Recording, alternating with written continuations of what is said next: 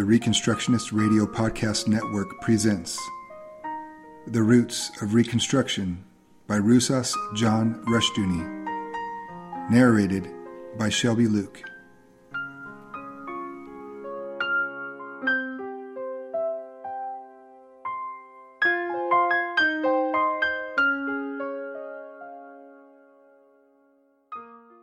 Thank you for joining me this week in the reading of Roots of Reconstruction by Roussas John Rushdoony.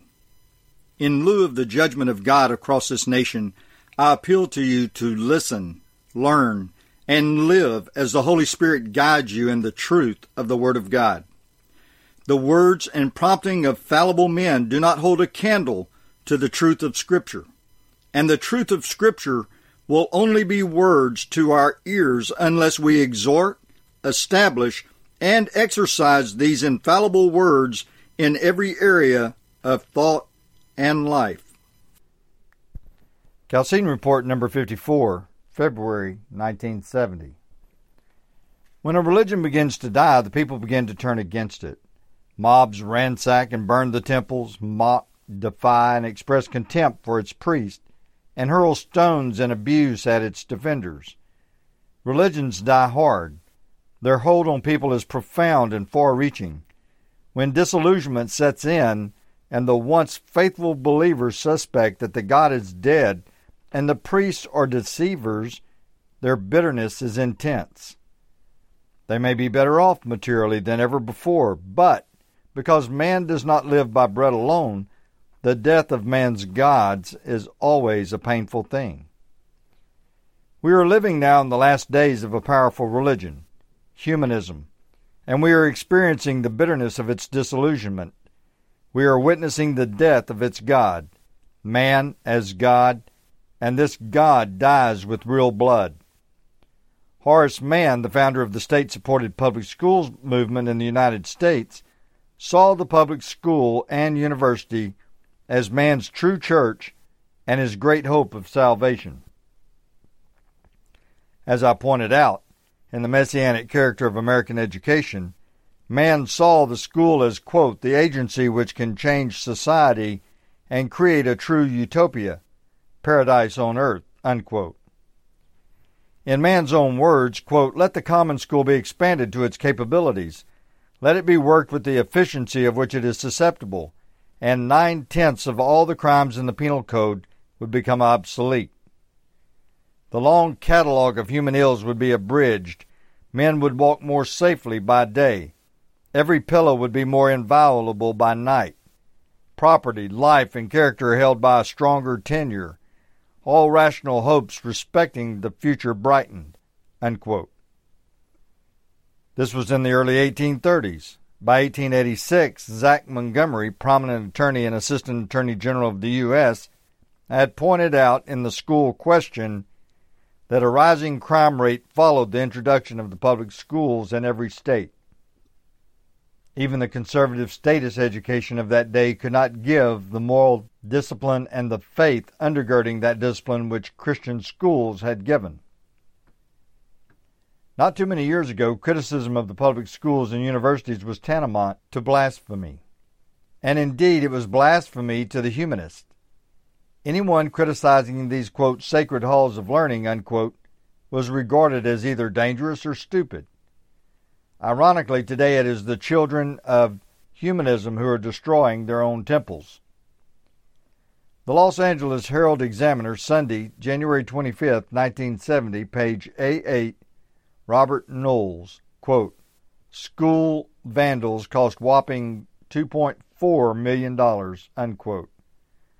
Gives us a sorry picture of the cost of vandalism in Los Angeles County's eighty-six elementary and high school districts in fiscal nineteen sixty-eight sixty-nine. two point four million dollars. At that, Los Angeles County got off lightly when compared to other major urban schools. The attacks are largely motivated by sheer hatred, by a desire to destroy a symbol of a failing faith, the public school. The same is true in our colleges and universities, virtually all of which are controlled either by state or by federal funds. the quote private unquote university has virtually ceased to exist. Stanford, for example, recently had between forty to forty-two million dollars per year in federal funds, as against twenty-nine million dollars from private sources. Since much of the twenty-nine million dollars represented endowed funds, the actual amount from living donors was very much less. Stanford thus is better described as a federal university than a private one.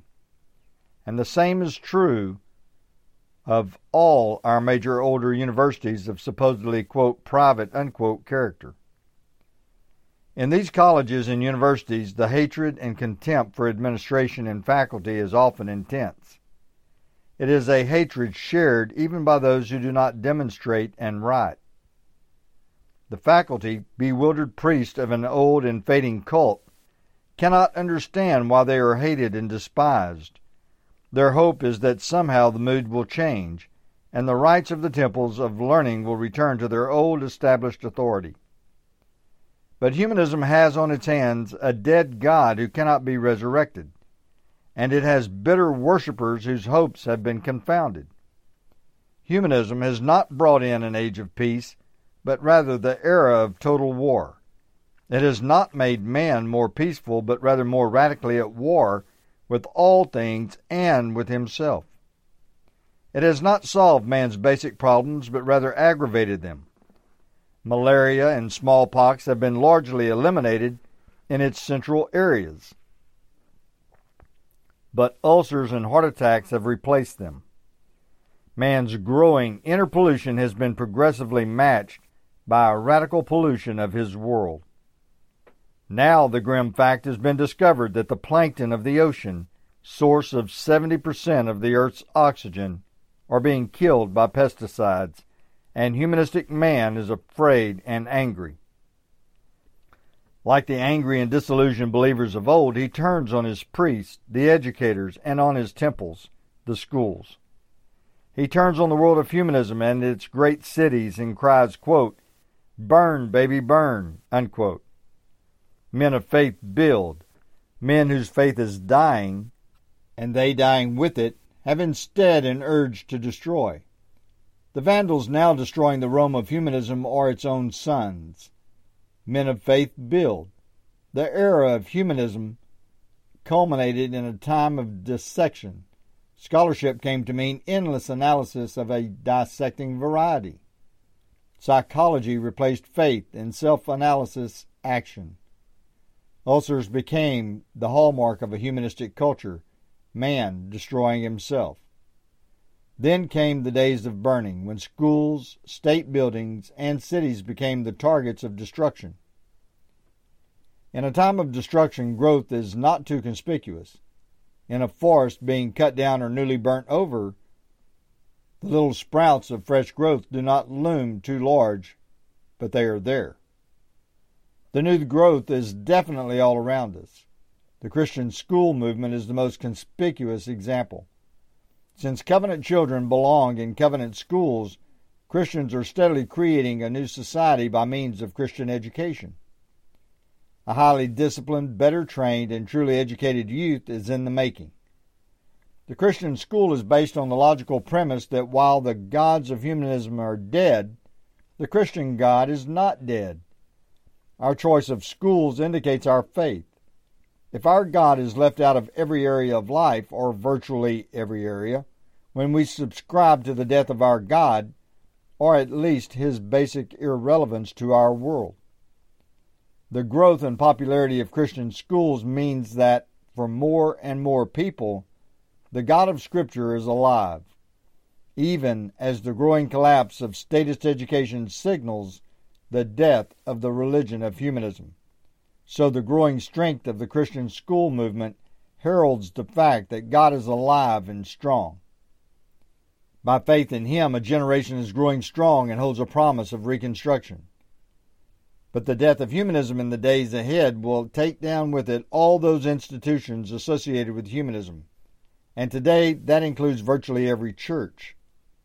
Humanism has deeply infected and captured Eastern Orthodox churches, the Roman Catholic Church, and Protestant churches, including, quote, evangelical, unquote, churches, and they will pay the penalty for their infection and surrender. Men of faith build. Their eyes are on the future, not on a return to the past. One of the tragic examples of a man looking backward was the great Roman general Stilicho. He was born a Vandal, became the highest officer under the emperor in Rome, and married into the imperial family. Stilicho was deeply moved and impressed by the past glory of Rome. It was his life's hope to restore and strengthen Rome's glory. Again and again, Stilicho, a Vandal of humble birth, saved Rome and stopped the invading Visigoths under Alaric. But within Rome, the decay was deep in men's hearts, and as a result, Stilicho was hated for his barbarian origin and his power. As a result, the emperor was prevailed upon to sentence Stilicho to death for high treason. Although innocent, according to Giorgio Falco, he did not resist. He could have counted on the soldiers to defend him, but in loyalty to Rome, he refused to start a civil war and obediently bent his head to the executioner's axe. As a result, Alaric, on August twenty-fourth, four ten A D, entered Rome and sacked it. Stilicho was a very great man, but he could build nothing because his vision was geared to the past, to a dying order, not to the future. Somewhat later, Theodoric the Great, four fifty-five through five twenty-six, failed for the same reason. His very able mind and his exceptional powers made him a remarkable monarch of an Ostrogoth kingdom in Italy. Few men have seen the issue with respect to law more clearly than Theodoric. He wrote to the Provincials when he annexed them to his kingdom, quote, "Here you are then by the grace of Providence back in the Roman society and restored to your ancient liberty. Take back then also customs worthy of the people who wear the toga. Strip yourselves of barbarity and ferocity. What could be more beautiful than to live under the rule of the right, to be under the protection of the laws and have nothing to fear? Law is the guarantee against all weakness and the fount of civilization. Individual caprice belongs to barbarity," unquote. Few men have equaled that insight, but it was misdirected in Theodoric. Although he gave Italy in his thirty years' reign a peace and prosperity it had not enjoyed for centuries, his life was a failure, because his vision was directed also to Rome's past glory. And the old Romans rejected him. Even more, Rome was dead. The future belonged to Christ. The future always belongs to Christ because he is always Lord of history, the maker and sustainer of all things, and their absolute judge. Christ's words to us in a time of burning and of dying gods is still this, quote, "Follow me and let the dead bury their dead," unquote. Matthew eight twenty-two. Nehemiah, when he began a work of reconstruction among the ruins, wasted no time in negotiations with the men of the past. He continued working on the walls, declaring, quote, "I am doing a great work so that I cannot come down," unquote. Nehemiah six three. The schools, churches, and institutions of the dead must not hold us. We have a great work to do. Reconstruction under the mandate of the sovereign and living God. Certainly there is destruction and burning all around us. The modern Baal worshippers are turning on their gods, and their gods are destroying them. Isaiah long ago warned his generation, saying, quote, "Cease ye from man whose breath is in his nostrils, for wherein is he to be accounted of?" Unquote. Isaiah two twenty-two. But faith in man is the essence of humanism, and it is the foundation of modern politics and economics. God, as sovereign Lord, is able to create out of nothing.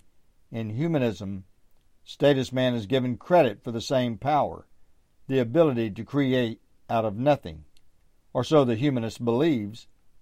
John Law, the father of the economics of virtually every civil government in the modern world, believed that money and wealth can be created out of nothing.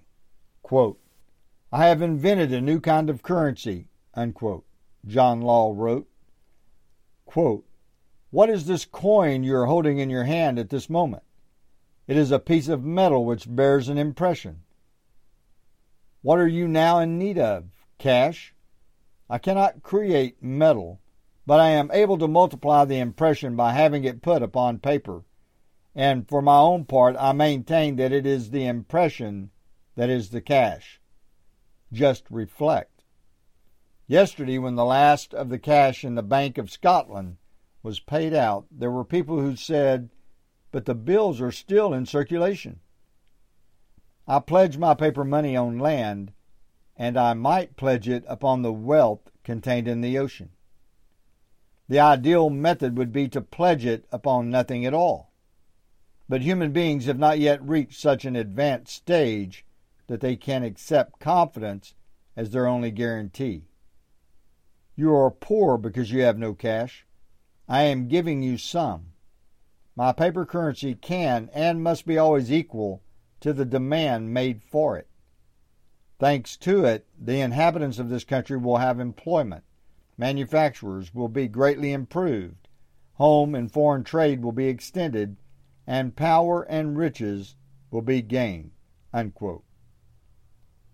Law stated it honestly, this modern faith. Man, the Creator, can create instant money and virtually instant wealth. The basis of this money is, quote, confidence, unquote. Trust in man, trust in the state. But Isaiah warned against trusting in man, and he called attention to the debased coinage of his day as an offense against God's order. Isaiah one twenty-two. Paper money is a fitting symbol for the dying world of humanism. Like the temples of humanism, it too being burned, in this case by inflation. Wise men will keep the smoke out of their eyes and build. The whole world is ours to conquer in Christ. This is our duty and our calling, and we shall do it. Calcine Report number fifty-five, March nineteen seventy.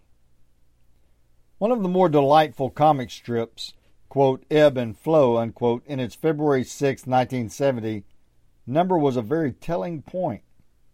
When Mabel comes to visit Flo, she learns that Flo's husband, Ebb, has gone to a big youth rally in town. Mabel asks, quote, "Youth rally? You mean all those hippies, Hell's Angels, and skinheads? Why? Is he thinking of joining them?" Flo answers, quote, "Never. He just goes to their meetings to keep his disgust fresh." Here the humorist has put his finger on the essence of much religion and morality today. It lacks any real faith, it is essentially negative, and its main impetus is disgust. More than a few prominent religious figures who present themselves as bold warriors of the Lord have really only one essential purpose: to keep disgust fresh. They publish by press, books, radio, and sometimes television, as well as in person, a stream of exposures about the menaces to church and state. Their purpose is essentially to freshen disgust. Beyond that, they have little in the way of a gospel to present, and their morality is often suspect. The same is true of many political commentators of the right and the left. There is a continual turnover of periodicals, newsletters, and radio programs as both sides trot out their horror stories and then give way to someone else who is better at keeping disgust fresh. Take away fresh disgust, and you rob a vast number of people of the most important part of their intellectual, religious, and moral diet. With many, it becomes their whole life. In one so-called, quote, evangelical, unquote, church, one of the largest movie attendants is forbidden to members. A prominent woman in the church regularly sees and reviews all the worst films before a large church midweek gathering to freshen their sanctimonious disgust. A man now in his fifties, to cite another case, is still busy, when last heard from, collecting clippings and data to prove to his comrades that a fascist revolution is about to capture America. He began his task in the nineteen forties. He feels that it is his duty to keep the faith by freshening disgust. What lies behind this kind of mentality is Phariseeism. A Catholic woman, no better than she, had to be loved, calling attention to her priest's flagrant sins. Her attitude was this, quote, "If he's a Christian, I'm a saint," unquote. A Presbyterian layman of sorry character delighted secretly in the bad character of his pastor. Quote, "I'm a lot better Christian than he is," unquote. Neither one was ever happy with a good pastor. The bad ones pleased them. The bad pastors gave them grounds for fresh disgust. Their mentality was exactly that of the Pharisee of whom Christ spoke, whose prayer was in essence simply this, quote, "God, I thank thee that I am not as other men are, extortioners, unjust, adulterers, or even as this publican," unquote. Luke eighteen eleven. Here's the heart of the matter. The Pharisee needs a continual tale of evil, a steady recital of the depravity of men and movements around him in order to feel a moral glow. His self-justification is the sight of fresh evil in others. Hence, such people need and demand fresh evil. Is the new movie worse than any before? A fresh departure in evil? They attend it to freshen their disgust and keep their moral glow. Are there new exposures of corruption in politics? Millions of voters find it a wonderful means of self-justification. The nasty, evil men are plotting them into evil and corruption. It is not their own corruption writ large. One brilliant professor at a major university spent an evening reciting the tales of perversion and degeneracy within his circles, amazing accounts of the moral bankruptcy of a group of scholars. His stories were true, but subsequent events proved his own activities were equally degenerate and brought about his own destruction. His self-justification had been to freshen his disgust at his colleagues' similar degeneracy. Much historical, quote, debunking, unquote, has rested on shaky moral foundations. Is the answer positive thinking? God forbid. Man cannot live by bread alone, nor by fresh disgust, nor by positive thinking. Quote, "I think only positive thoughts," unquote, a woman told me. Quote, "Anything negative mars life and ages a person," unquote. Her husband had to do the negative thinking with respect to the children and every other family responsibility. Every positive thinker is a parasite and requires some family member or associate to do the negative thinking, which is inescapable in life. Progress requires its, quote, "nay," unquote, as well as its, quote, "yea," unquote. Am I suggesting that we refuse to expose evil or to examine it? On the contrary, the only valid ground for examining evil is that positive action be taken, and this involves more than mere negation. Mere counteraction leaves the initiative to evil.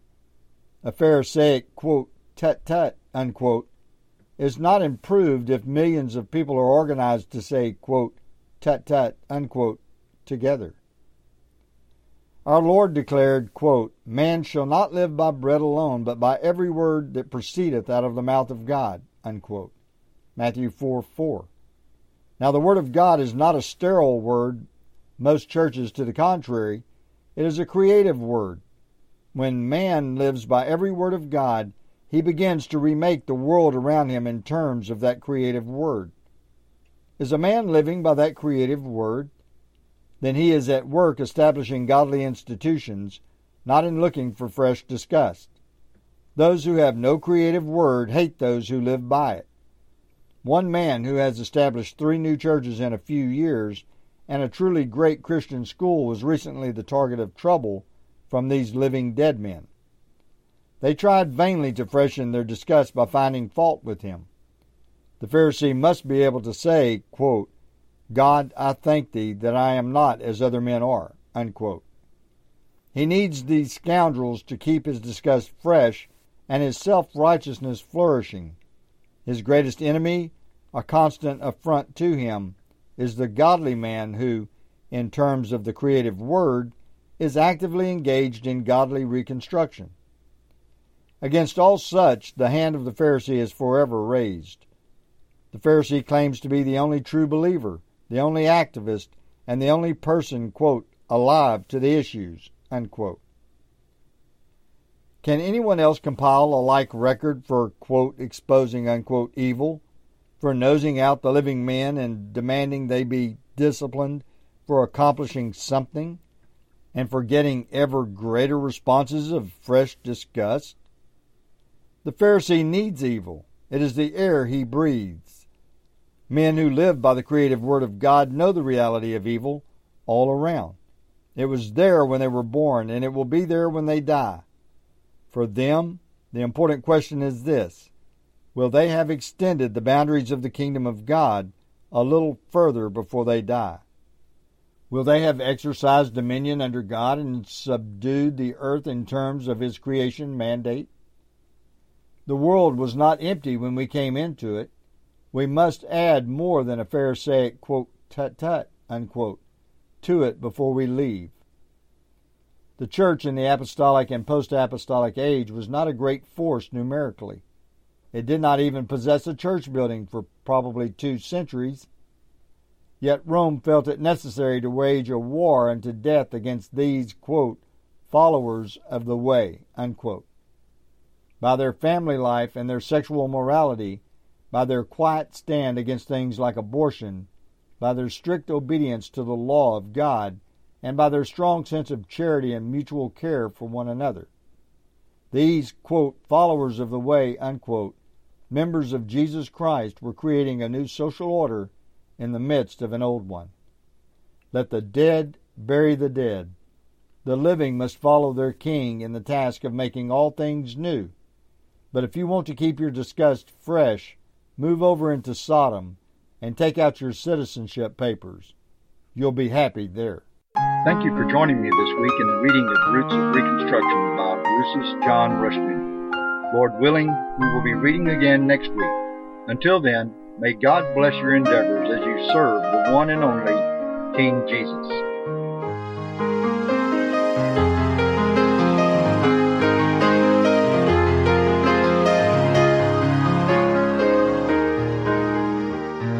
It was the blood of Jesus, the perfect sacrifice, the love He has shown us by His paying the very price. It was there at Calvary's tree, where He died for you and me, and the love He deserves we should look down to Jesus. We need to praise His holy name. Praise His name. Lift up your voice and sing. Praise His name and hear our sovereign King. Praise His name.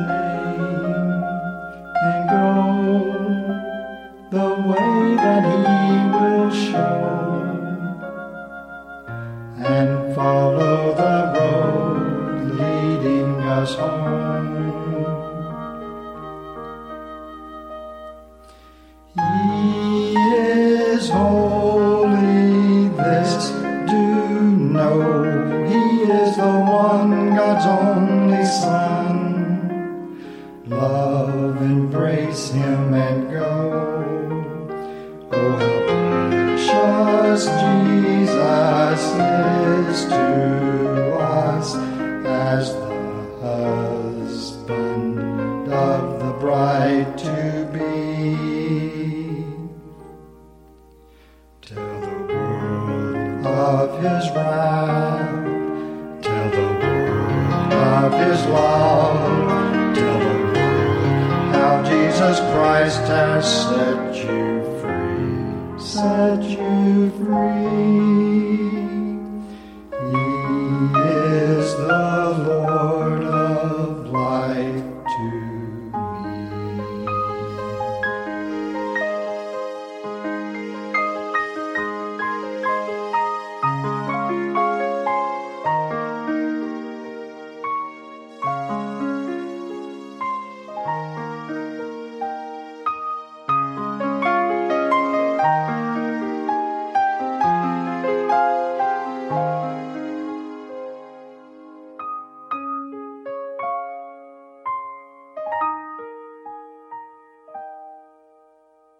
The